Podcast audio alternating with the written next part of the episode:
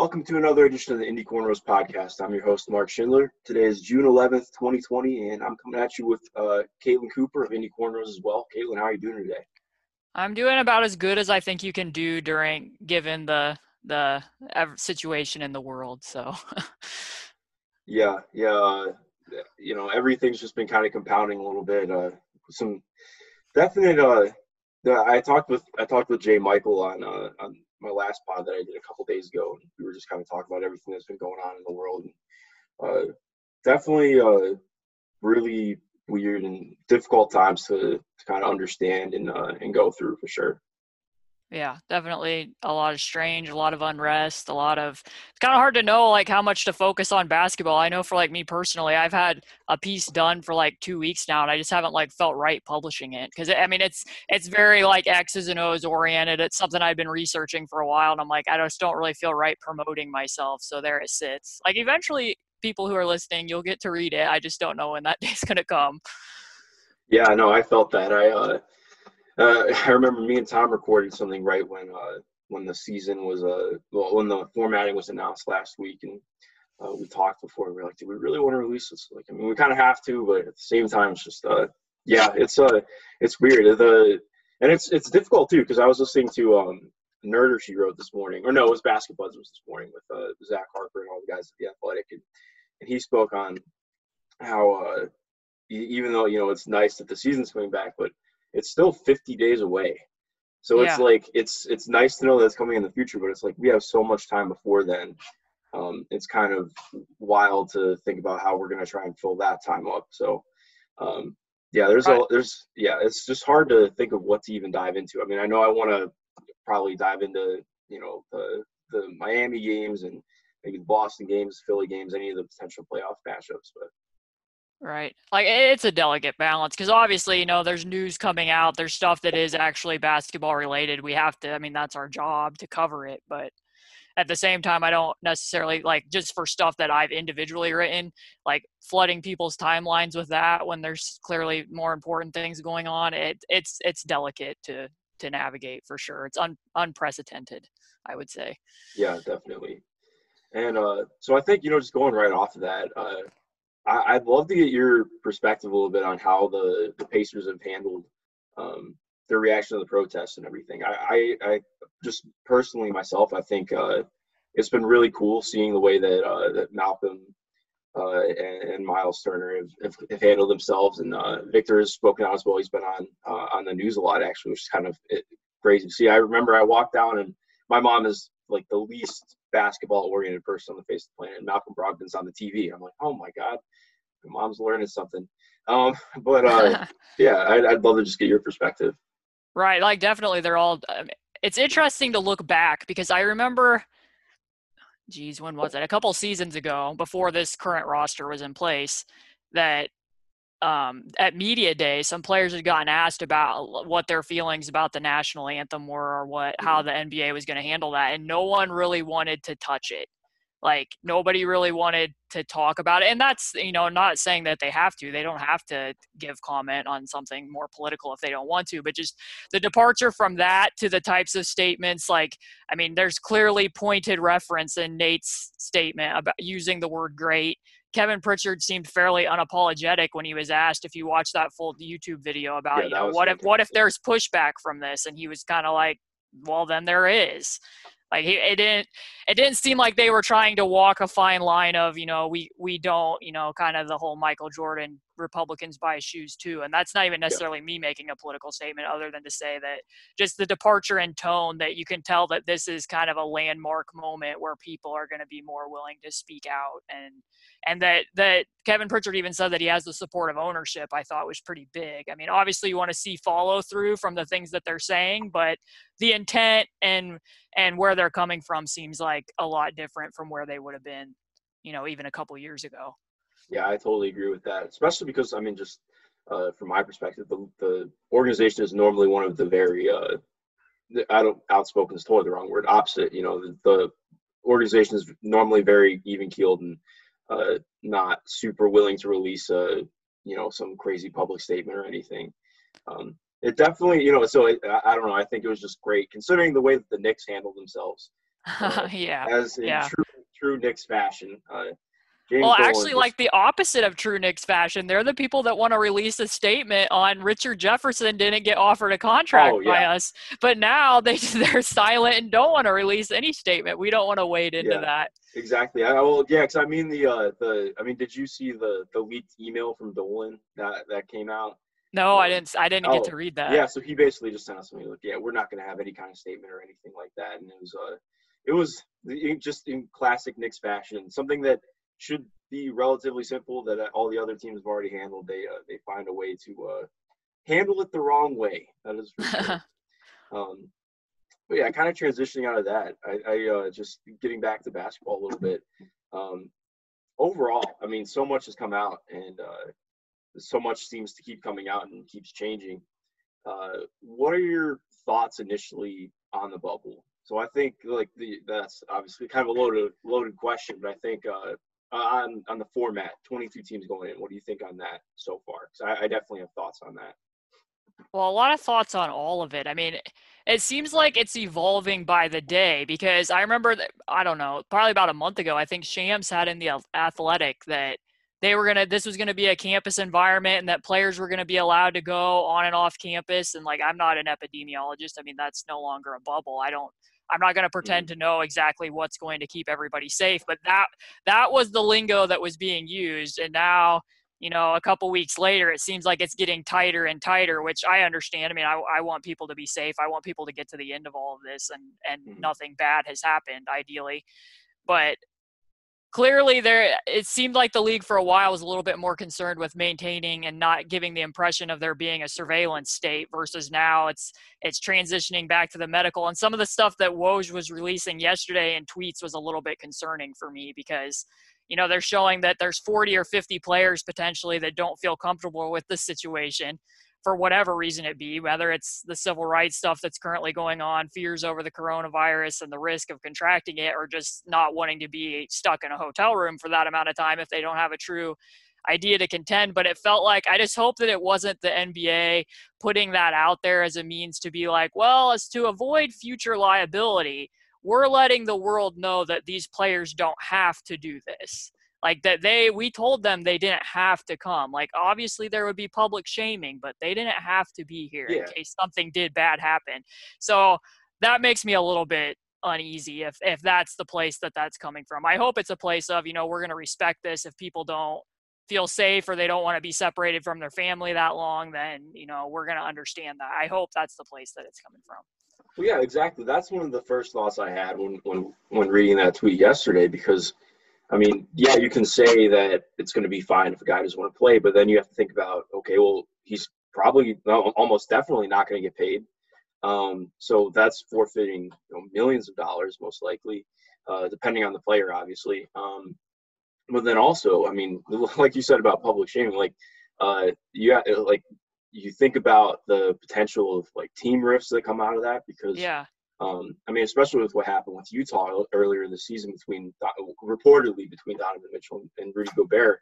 Um, I mean you could see exacerbated results uh, with that happening because you know it's easy for people to misconstrue things or miscommunicate and so yeah I don't know just uh, crazy crazy conglomeration of, of stuff going on uh, I mean, just the 22 game format, like just looking at the format, I don't have any idea why Phoenix and Washington need to be there. That to me I is why, agree why are you putting more people in the bubble that you have to keep healthy and keep safe for really no reason? I mean, in that sense, like if there was Wizards players or Suns players that didn't want to go do this, could you really blame them? Like risking their health when there's really not nothing for them to play for. Like they're not getting into the playoffs. Why why even do this? Like I could have done without the play-in tournament personally. I mean, if these games are going to count towards seeding, I and you're going to maintain conferences anyways, I would have just done 16 and kept the fewest amount of people in there and kept it simple. But Yeah, mean, I I agree with that. I think they should have stuck with 16 just because,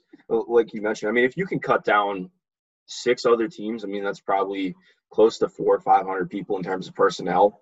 So, I mean, yeah, I just, it doesn't make sense, especially with how bad Washington was this year. Uh, I think I, I read the other day, I think Orlando would have to go like, I think Orlando has to lose every game and Washington can lose one. for Washington to make the playoffs. And I get Yeah. that they they brought Washington in so they could have an even number, but at the same time, it's still just uh, it's still a little crazy uh, to to to be bringing that that many in, uh, especially because I mean there's there's a lot made up of uh, of how well New Orleans was playing down the stretch, and you can argue that they were nine and eight in their their last 17 games. Um, but I mean, they still had to make three and a half games up. So I just think it's it's unprecedented times. You have to kind of roll with it, but they're they're rolling with it their way. Um, and I think the thing that I'm most concerned about um, that I, I wrote on recently, and I've still been trying to look into a little bit. Um, I'm really worried about injuries and fatigue, and I think I'm definitely worried about it for this season. But I'm more concerned about next year now, especially with I believe it was yesterday or the day before. Um, no, yeah, it was yesterday. Uh, released that they want to crunch the season, a full 82 games and playoffs from December to July. Um, and that just seems, uh, uh, you know, maybe if that's a if it's a lockout year or um, a regular year that had to be condensed for some reason, that's you know that's one thing. But to have it coming off of uh, off of this, uh, you know, extended season out uh, after already weird circumstances. Um, I'm not a sports scientist or anything, but uh, that definitely seems like a, a breeding ground for potential uh, injury problems for me. Yeah, I mean, sorry. Um, the condensed scheduling is interesting because I don't know how long it's going to be. Like even next year, how long is it going to be until until you can have fans back in the buildings? So if you're not mm-hmm. going to have fans in the buildings anyways, it's not like the ownership is going to be losing out on a lot of money by not having the full slate of games. So if we now know that you have to get to 70 for the regional TV money to kick in, it seems like why wouldn't you just automatically cut next season to 70 or 72? And just so there can be more space and breathing room in there. Because I mean, like if, the teams that make it to the finals are going to get like a couple weeks off before they have to go to training camp, they're going to be playing basketball for almost a year straight. And then if you're like Giannis and you go play for Greece in the Olympics, like I guess I shouldn't assume that the Bucks are going to make the finals, but let's say that they do. That's a lot of basketball and and a lot. I mean, and people are going to say, well, they've had longer than an off season right now. Well, yes, but they haven't had a true off season. They haven't mm-hmm. known all this time from week to week. Like, do I need to? When do I need to be ready? When I mean, they're having to constantly stay in shape, do these things, which I mean, professional athletes do that in the off season, anyways. But I do think that most of them take a couple weeks off at least, where they know, like, I'm not returning to basketball. I'm going to go do this with my family or whatever it may be, and and I mean, you knew that they weren't going to want to change the league schedule completely because on top of like putting it as you know players are going to want to go play in the olympics. Well the nba isn't going to want to compete with olympic ratings. Like they're not going to want the nba finals taking place during when nbc is airing the olympics. That's mm-hmm. going to be too competitive to get eyeballs so i'd like to see them cut the season but i'm doubtful that will happen. Yeah i agree. It seems like they're pretty hell-bent on it but uh especially i mean just thinking about i mean i i think that we could definitely see more like uh, I hate using the term load management because it's something that has been around for a long time, but it just got parlayed last year because of Kawhi Leonard.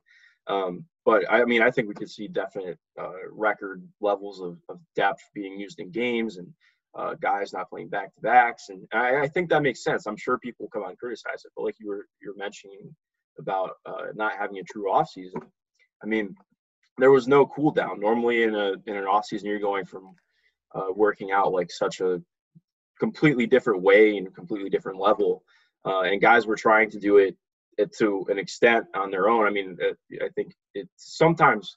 Uh, I mean, I think there was a general consensus among people who maybe weren't super close to it that uh, NBA players have a lot more um, training equipment in their own homes. But I mean, it came out, and I think Jayson Tatum was on like NBC or something, and he, he talks about how he doesn't have a hoop.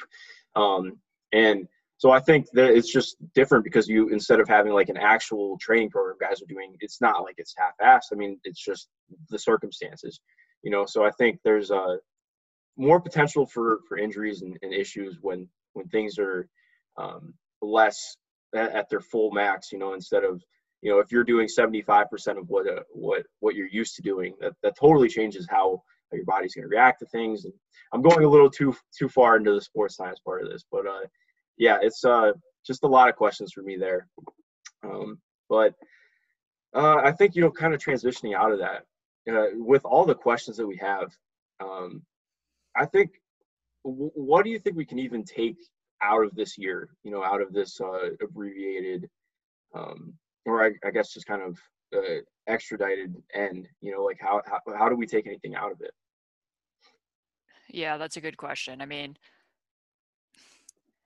I think, like, I mean, for the Pacers' sake, if they are all truly healthy and back 100% when they return into this environment, I mean, just looking at what their projected schedule would be here Philadelphia and Miami. I mean, the order may not be this way because, mm-hmm. you know, somebody's third game might be the other team's eighth game. So the order might get rearranged here. But they do have some games here left against Houston and the Clippers where they're going to be playing opponents that are playing small. So I'd like to see them in those games approach it with Miles and Sabonis and be like, you know, we need to see what these two can do against some of the teams that play small that are better and more elite. I mean, we saw them finish a game against the Spurs together and win that game when the Spurs didn't have LaMarcus Aldridge, and I'd like to see more of that. I think they need to get more research and and development on what the future of that pairing is. And when they play the Sixers and the Heat, I'm kind of interested in those two games in general because – how do you approach those? Like if I'm the Pacers headed into seeding games, I mean the seeding in general is interesting because the Heat are two games up over Philadelphia and Indiana, and they already own the tiebreaker effectively against the Pacers, so it's really not two games. The Sixers could tie it up with the Pacers, and then they'd have the leg up in Eastern Conference records. So but if if I'm the Sixers, I don't know how motivated I am to really climb into Milwaukee's bracket. Because let's face it, I mean, if they if they have an underwhelming season, Brett Brown's going to be on the hot seat, and and they might be evaluating further major roster changes. They they their eyes are going to be bigger than just the first round. And while Boston's a tough matchup, I think that's a matchup that they would like because it's the one mm-hmm. that allows them to leverage their size the most. So, how motivated do they really want to be to get up into fourth and fifth, especially because they struggled against Miami's zone? So, I, I don't know how much of a push there's going to be there. So if the Pacers aren't really thinking, oh, you know, there's no more home court advantage, how much do we really need to press to move up necessarily if we're going to be in that four or five position? Then how do you approach those games with the Philadelphia and the Heat when you know in a week or two we're going to be playing one of those two opponents as our first round opponent? Because there's things that I think that they need to change in both of those matchups over what they did in the regular season. And I don't know if you want to show your hand in two seeding games to test it out. I think you'd rather spring that on him in, in game one. So, I mean, just overall goal, I think they have to get out of the first round. Like, if they don't get out of the first round, I would expect that changes need to be made, even though there's going to be an abbreviated off season. They can't go for the fourth, fifth straight year without making it to the second round of the playoffs, especially in Victor Oladipo's contract year. So, I mean, it's definitely exigent circumstances. Like this is a tough situation for all the teams involved, but you still have to take from what you're seeing it, unless something, you know, unless a whole string of their team ends up with with COVID, and then obviously you look through it with a different lens. But if they're healthy and they go through this process, I think you got to be looking at, you know, did we get out of the first round? If we did, how did we look against the Bucks, and evaluate from there.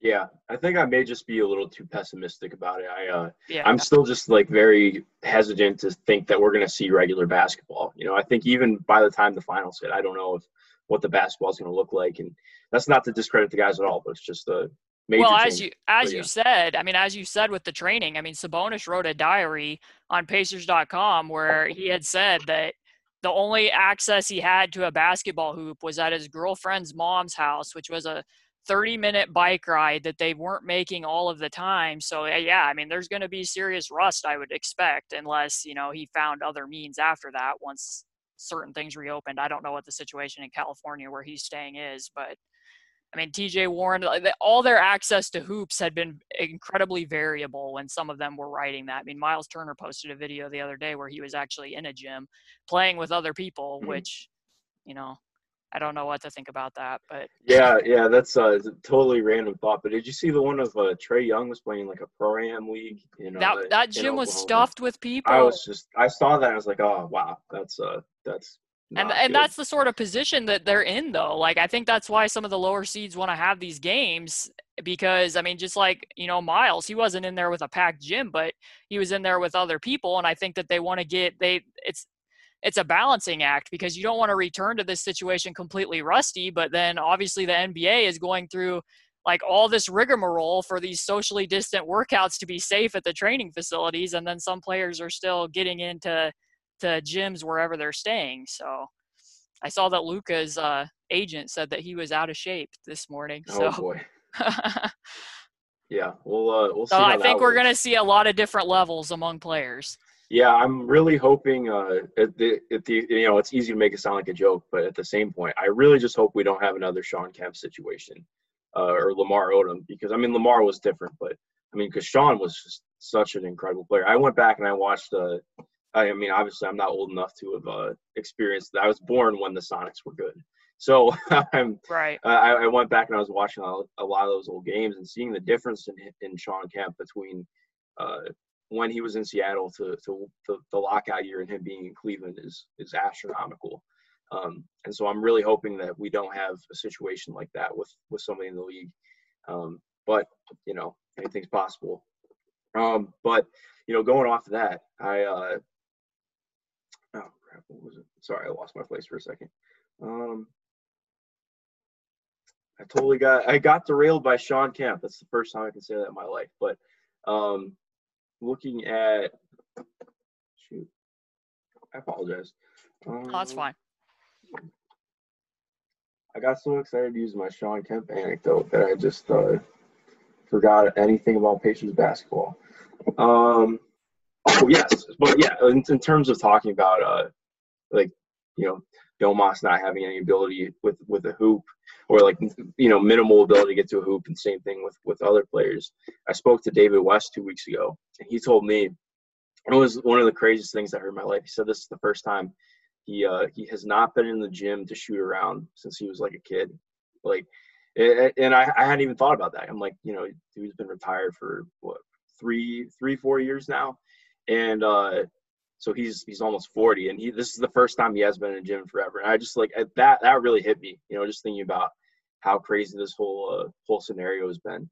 Well, um, just just the idea of, I mean, I remember a couple days ago I was writing about who would and wouldn't be available for replacement players, and just the idea of a replacement player being necessary like the sentence that's like well if somebody comes down with the coronavirus and they're quarantined for 10 days there has to be healthy bodies available like that sentence just feels so gross to write like it's i was typing weird. it and i'm like this is the grossest sentence and and just thinking about that i mean I mean, on the one hand, by the time I got to the end of it and, and wrote no one as a as an option, because apparently, like if you sign if you add a replacement player, then the idea is that the person they're replacing would be ineligible to return to play.